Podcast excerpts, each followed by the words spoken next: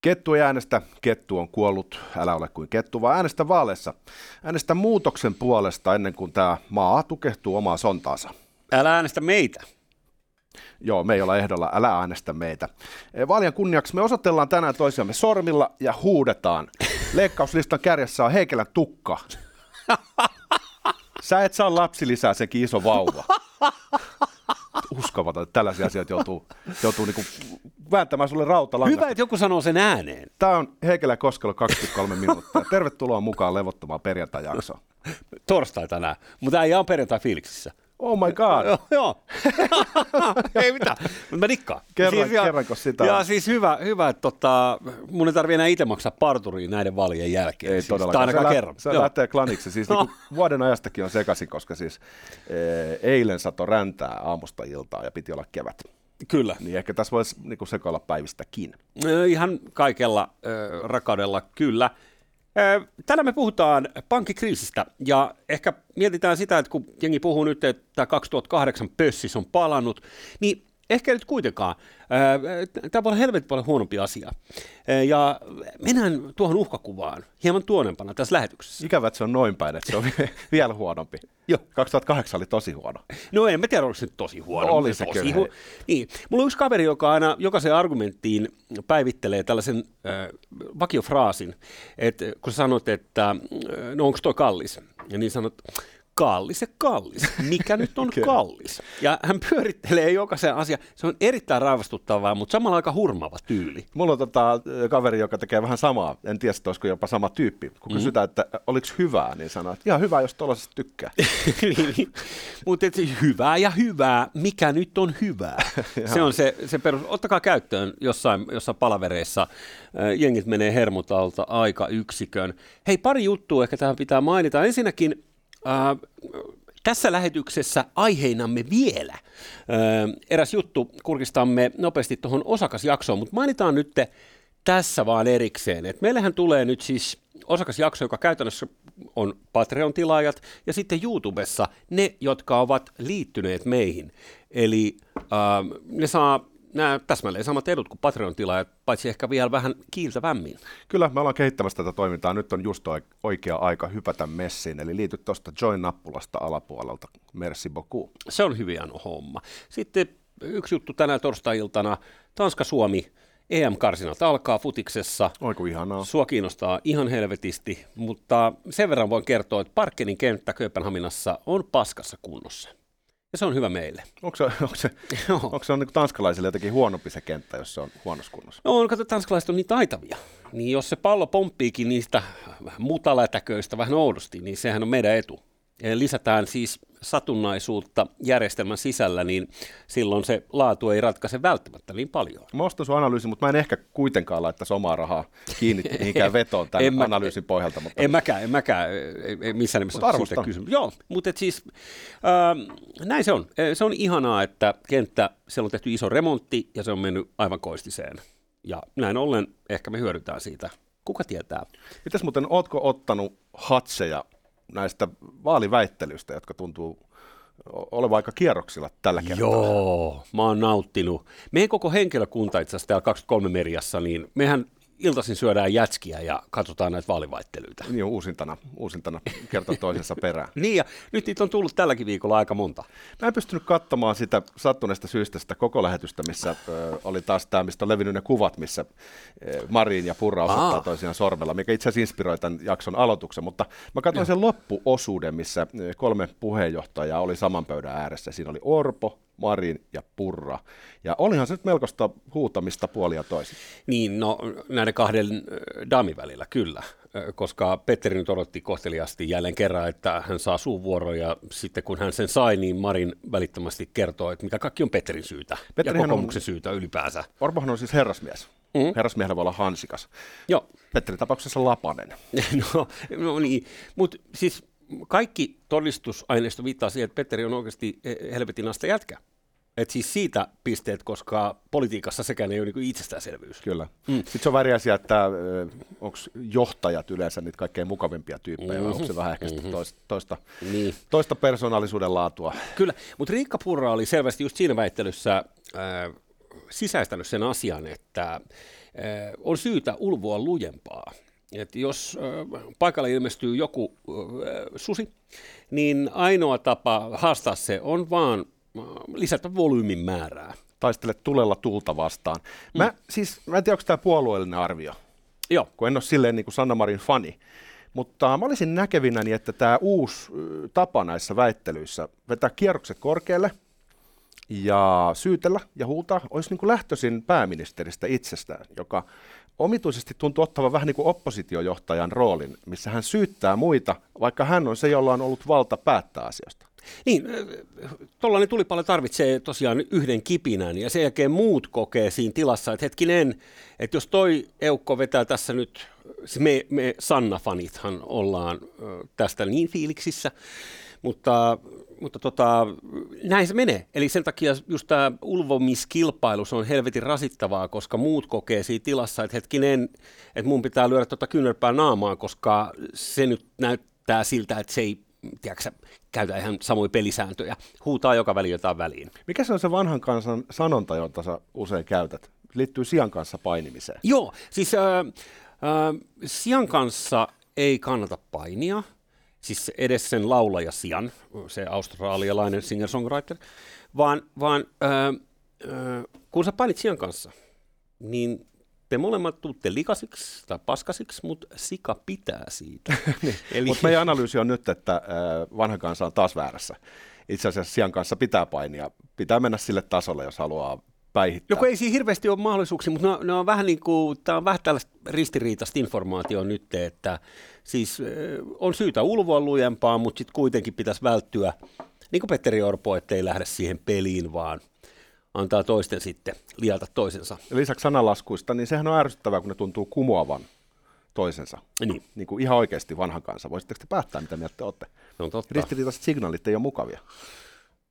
Paitsi silloin, kun me lähetetään niitä no, jatkuvasti me, ja koko ajan, me, alituisesti niin. ja taukoamatta. Kyllä, osa talteen, mutta y- yleensä aivan omaa typeryyttämme.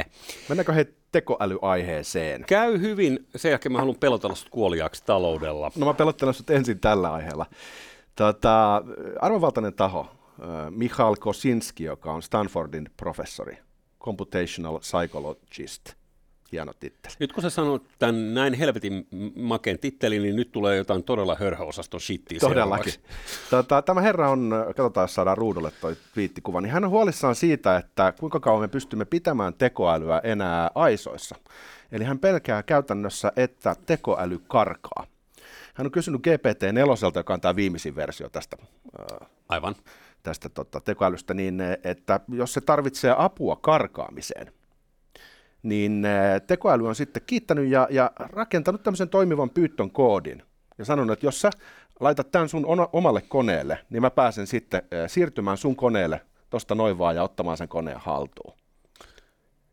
Anteeksi mitä? Joo. Eli siis tekoäly pyytää sinua ottamaan jonkun koodin koneelle, jonka jälkeen se on sitten Furby. Niin, ja sitten se on levinnyt sun koneeseen. Se ei enää ole, tiedätkö siellä, missä on kill switch, että voidaan laittaa pois päältä se tekoäly. Se on levinnyt jo sitten.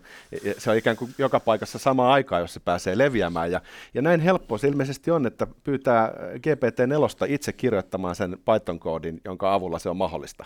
Siis se niin, pystyy? Niin professori on sitä mieltä, että, että saattaa olla, että ei me pystytä niin kuin hanskaa tätä hommaa, että niin tai näin, niin kyllä se tekoäly pääsee leviämään, eikä se sitten enää ole kenenkään hallinnassa. Niin, ja sanan varsinaisessa merkityksessä. Mikä järjestelmä, joka perustuu siihen, että, että kukaan ihminen ei uh, jätä tottelematta sääntöjä. Että jos sovitaan yhdessä, että kukaan ei sitten muuten paina mitään Python koodia koneelle, ja. niin sä ymmärrät... Kukaan ei käytä WhatsAppia tärkeisiin valtioviestiin. Esimerkiksi. Niin aina niin, joku, koska ihminen on tällainen. Niin on. Ja sitten se täytyy sanoa tuosta vielä, että tuosta äh, chat-GPTstä on tietysti jengi kokannut paljon, ja hyvä niin, äh, sillä on naureskeltu äh, nyt etukäteen paljon, että kuinka paljon se tekee virheitä. No niin, no joo, teki virheitä, mutta entä ensi viikolla? Tekeekö se enää niitä samoja virheitä? Tai miten se ensi syksynä? Ja nyt me päästään siihen osakasjakson teemaan. Tervetuloa mm. siihen messiin. Se tulee perjantai-iltana. Siinä me tullaan puhumaan Ray Kurzweilin ennustuksista, joka on tämmöinen futuristiherra, joka on uskomattomalla track recordilla saanut 90-luvun alusta asti ennustettua, että mitä kulman takana odottaa. Uh-huh. Ja hänellä on aika kylmäävät ennustukset tekoälyn kehityksestä. Tähän aiheeseen me mennään osakasjaksossa. Hyvä. painakaa sitä liityn nappia tubesta, niin, niin pääsette katsomaan sitä perjantai-iltana. Se tulee, onko se, mihin aikaan me laitetaan se ulos? Perjantai. Laitetaanko se vaikka tota, kello no, 18? Kello 18, okei sä oot niin rennolla tuulella. Niin, on... tämä niin, tää niin suunniteltu tämä meidän mediaoperaatio. Kelloajastakaan haju, eikä päivästä. no niin, mutta hyvä. Hyvä näin. Se tuli tässä tavattua kaikille. Öö, tota, sen verran vielä tuosta keinoälystä mä juttelin yhden öö, ma- markkinointi tällaisen niin mainostoimisto äh, Hefen kanssa ja äh, oli sitten, että nähnyt näitä uusimpia kuvan käsittelyohjelmia ja videonteko-ohjelmia ja, ja musanteko-ohjelmia, mitkä kaikki niin keinoille pohjaisesti toimii. Sä voit siis laittaa äh, ChatGPT kirjoittaa käsiksen, sitten sä teet videon yhdellä, animoit sen toisella, huulisynkat yhdellä, äänigeneraattori yhdellä, yksi tekoäly tekee tekstit siihen valmiiksi, kaikki niin sä pystyt periaatteessa tekemään sellaisen duunin, mihin menisi animaattorilta niin kuin useiden viikkojen duuni, sä pystyt tekemään sen ehkä tunnissa niin kuin käyttämällä vairiohjelmia. Ja. No tästä olin sitten pössistä, että miten oot sä seurannut? Ja, ei, kun tää on, tää on, tää on luovuuden ala. Tieto on tietoa. Et perustieto on perustietoa, kyllä sitä sieltä voi sieltä chat GPTstä hakee. Mihin ihmiskunta tarvitsee tietokoneita? Ihan oikeasti. Just niin. Niitä mahtuu ja, maailmaa ehkä viisi kappaletta. Joo, joo, eikö tämä on luovuuden markkinat niin yllää tässä näin, että, että mä oon luova, sä, no okei, sä et ole niin luova, mutta kuitenkin, me ollaan hyviä. Ja siis tästä kun pelataan pikkasen eteenpäin, niin veikkaanpa, että olisi kannattanut harjoitella hänenkin niin kuin ne Eri keinoilla hässäkät tuossa. Tuossa on sellainen viisaus, että tämä tekoälyn edistyminen tappaa romanttisen taiteilijamyytin, joka on säilynyt hengissä yllättävän hyvin 1800-luvun romanttiselta periodilta asti. Siinä on mm. ajatus, että taiteilija on jollain tavalla ylimaallinen otus, joka kanavoi ukkosen johdattamia lailla jostain ulkopuolelta tulevaa luovuutta, joka sitten muuttuu uniikiksi ilmaisuksi, Joo. eli taiteeksi niin äh, siinähän on vähän semmoista tota, pölyttyneisyyttä siinä ajatuksessa. Se maailma ei taida ihan toimia tolla tavalla. Äh, Mulla on kanssa se sama fiilis. Sanoisin, että niin älykkyys on itsessään luovaa, mm-hmm. koska se on ö, olemassa olevan tiedon uudenlaista yhdistelyä ja ongelmanratkaisua. Ja ihminen on luova, mutta perkele, kun toi tekoälykin on. Visi ja sinne kuitenkin on ahdettu sitä aika monen ihmisen ää, luovuus, jota se pystyy käyttämään niin kuin halutessaan random järjestyksessä, että jos sä pyydät viisuutta keinoa siivota kämppä, niin mm, sieltä saattaa tulla jotain sellaista, joka ei välttämättä ole käyttökelpoista, mutta josta sä saatat saada jonkun idean. Ja sitten kun musta tuntuu, että koko universumi on radikaalilla tavalla luova, jos sä katsot sitä tapaa esimerkiksi, millä luonto Nyt tällä planeetalla, päissä. joo, se tapa, millä planeetalla elämä toimii. Niin kun sulla on niin kuin satoja miljoonia eläinlajeja, jotka syntyy ja kuolee, ja jatkuvasti on käynnissä semmoinen hässäkkä, mistä ei ota hullukaan selvää. Niitä eläinlajeja ja kasvilajeja on vaan liikaa. Mm-hmm. Eikö kymmenen riittäisi, että niin kuin viisi tietokonetta, niin kymmenen puulajia riittäisi? Ei riitä, sanoo luonto. Niin luonto tuntuu toteuttavan radikaalia luovuutta. Ja itse asiassa ihmisen älykkyys on osa isompaa algoritmia, joka on kaiken luonnon taustalla toimiva periaate, josta meillä ei ole hajuakaan. Hei, niin senpä me... takia ihminen ei ole millään tavalla uniikki, vaan kun me mm. pystytään mm. luomaan tekoäly, niin sekin toteuttaa samaa universumin periaatetta, joka on jonkin sortin radikaali luovuus. Ja nyt musta tuntuu, että meidän paras lähteä mökille viikonloppuun. Katsoo, kun puu havun neulassa huojuu tuulessa. Pistäkää he peukku tälle Joo, ja siis kovaa shittiä. Kova shittiä. Mä haluan keskustella suka lisää tästä sisäänrakennetusta algoritmista, joka älykkyytenä meissä näyttäytyy. Sitä enemmän voidaan mennä talousasiaan. Wow. Joo, mennään vaan, ettei nyt ihan niin kuin jää mikään tällainen yläpilvikiva fiilis. Hei, nythän toi Sauronin silmä, niin se on vähän toista luokkaa kuin se oli 2008. Ehkä silloin musta ruhtina se ei vielä tarpeeksi aistinut sormuksen läsnäoloa, mutta nyt tilanne saattaa olla toinen. Tässähän on mennyt nyt pari viikkoa tätä vähän epäselvää aikaa, on kaatunut pankkeja ja on, on otettu Credit Suisse haltuun ja näin poispäin. Niin jengihän on sillä läpällä, että tämä nyt on niin kuin 2008 uudelleen. Joo, tai siis eikö se ole se pelko, että kohta alkaa sama myllerys, mikä tapahtui silloin veri, e, velloi Wall Streetillä, kun Lehman Brothersit ja muut kaatuivat tämä. Näin siis, siis, siis sitähän pelätään, tai siis tähän asti mä oon pelännyt, että niin kuin pahinta, mitä voi tapahtua, on 2008 uudelleen. ja nyt sä tulet kertomaan mulle, että ei, hei, hei, ei se ole pahin mahdollinen. Ja nyt hei, siis fotorekord, mistään mitään tiedä, ja tässä tällaista pimeää pelotteluahan tämä kaikki vaan on. Mutta kun tota, jos otetaan sellainen niin kuin lähtökohta tähän, että esimerkiksi tämä Credit Suisse, niin äh, se oli vielä hetki sitten tuollainen niin kuin 500 miljardin äh, dollarin operaatio, eli se oli kuitenkin aika helvetin merkittävä pankki noin niin kuin maailman mittakaavassakin. Ja ö, tota, nyt niin sen koko on jotain sellaista, että jos 2008 esimerkiksi Yhdysvaltain bruttokansantuote, niin oli, se oli moninkertaisesti kaikki yhdysvaltalaiset pankit, eli mukaan lukien maailman suurimmat pankit. Ja. Niin kaikki ne yhteenlaskettuna, niin ne ei silti yltäneet lähellekään Yhdysvaltain bruttokansantuotetta, eli se mittakaava, millä silloin pelattiin, mitä piti pelastaa ja näin, se oli semi-pieni. Eli rahoitusmarkkinoiden suhteellinen koko oli pienempi kuin se on nyt.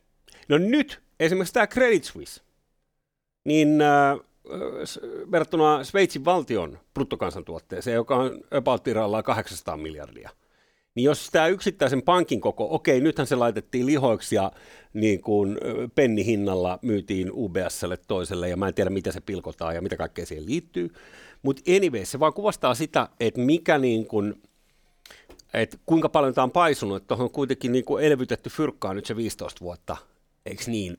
Nollakorkoista fyrkkaa tähän kaikkeen markkinaan, rahoituslaitokset niin ikään paisunut. Tämä on hyvä huomio, mm. koska Sveitsissä on aika monta aika iso pankkia. Nyt no. jos ne lasketaan yhteen, niin, kuin, Joo. Niin, niin nehän on monta kertaa todennäköisesti sitten Sveitsin bruttokansantuote. Joo huomioiden, että Sveitsi on yksi maailman rikkaimpia maita.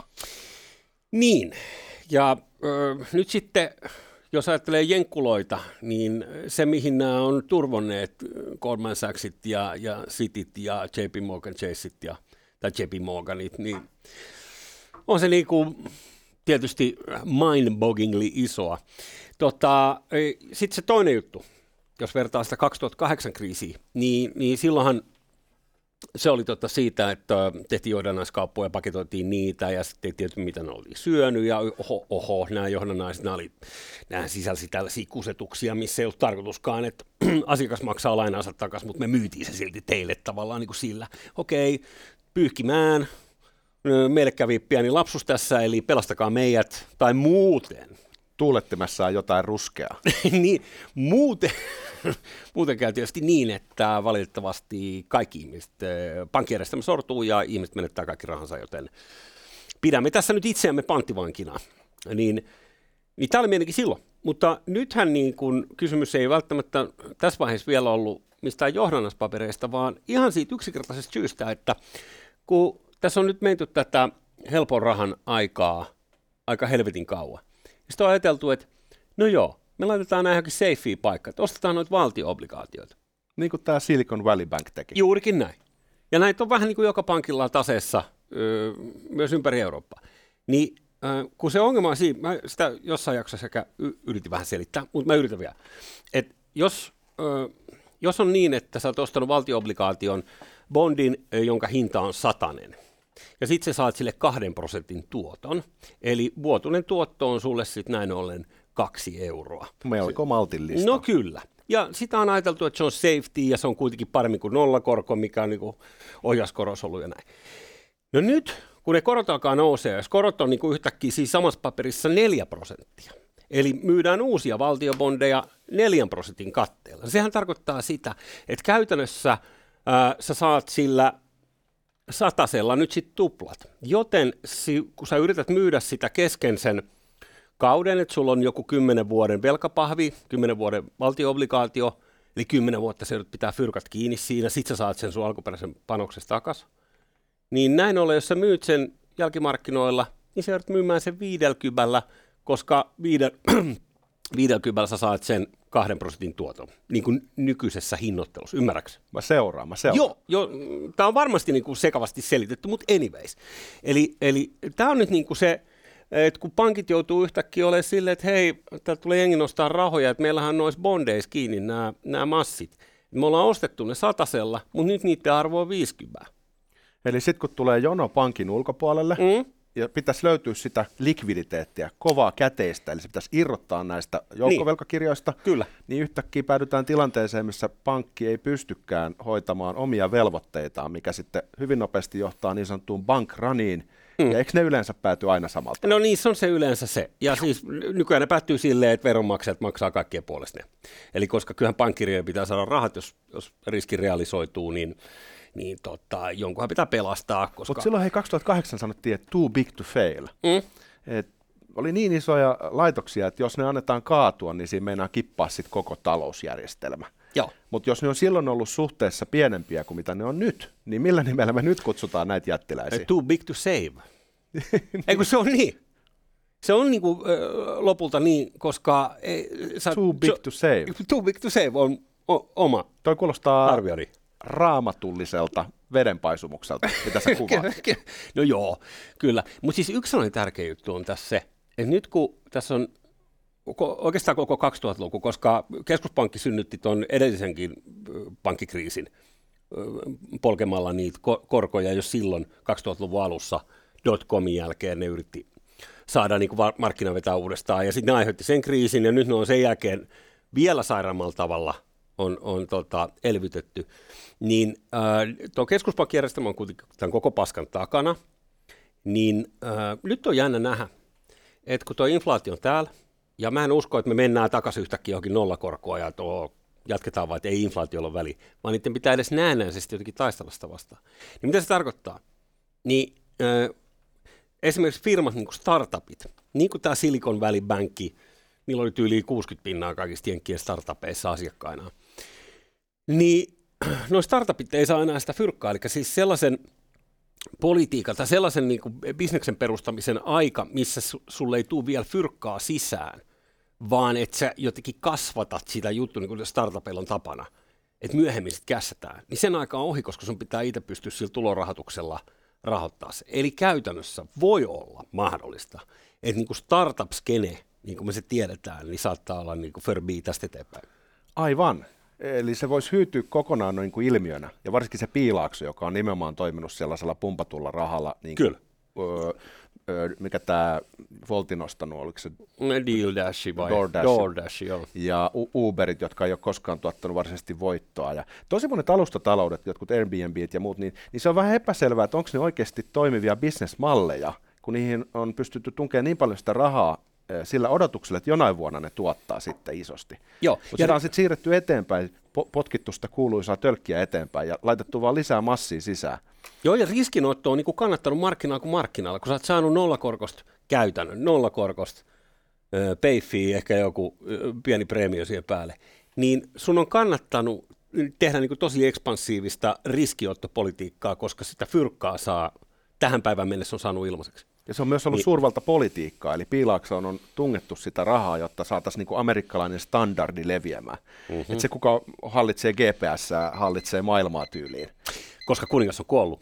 Kauan eläköön kuningas.